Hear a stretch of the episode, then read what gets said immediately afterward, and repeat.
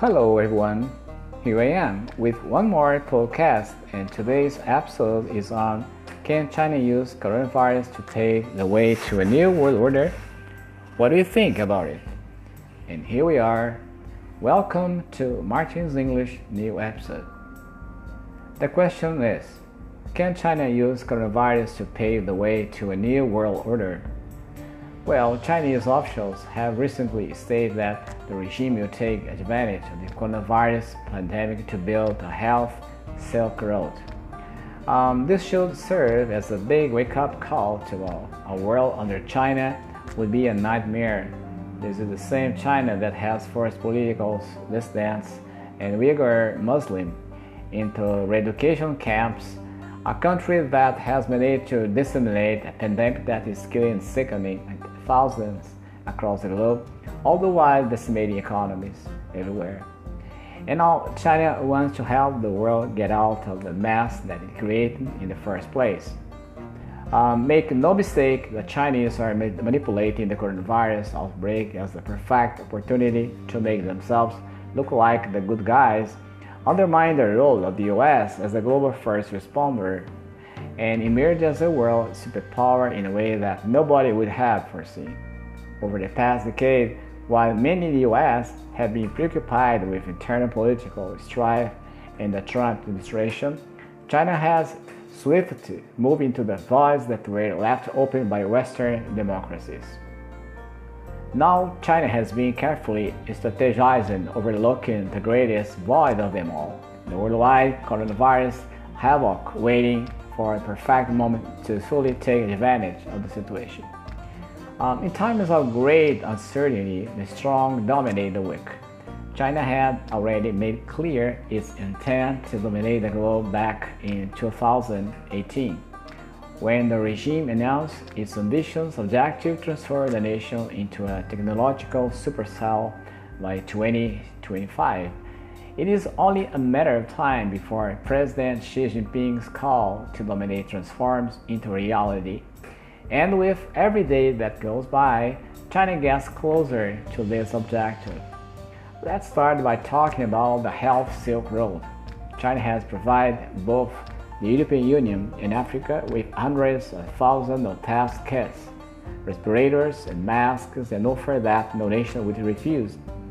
In Italy, aid from Beijing is welcomed with open arms, and President Xi is quick to politicize this gesture highlighting the struggles of European countries in helping one another and drawing favorable contrast between himself and Trump, who decided to impose a travel ban instead. In a phone call this week, President Xi told Italian Prime Minister Giuseppe Conte that he hoped to establish a health Silk Road as part of China's Global One Belt, One Road (OBOR) initiative. OBOR has been criticized by numerous countries where the Chinese ambition to expand and leverage influence. China has also monopolized the mask industry, swallowing the production capacities of American companies such as 3M, effectively nationalizing N95 masks. And the regime takes over industry as fast as it builds factories. In the recent past, China landed in N945 mask production of lab in Beijing in just six days. Alarm bells should be sound enough everywhere at the fact that China is leading the race to conquer with coronavirus, and it was given the nation strategic domination in places like Italy. Unfortunately, Italy has long ceded its country to Chinese influence and is now forced to parrot the regime propaganda out of desperation, which will become a global phenomenon if we do not act right now.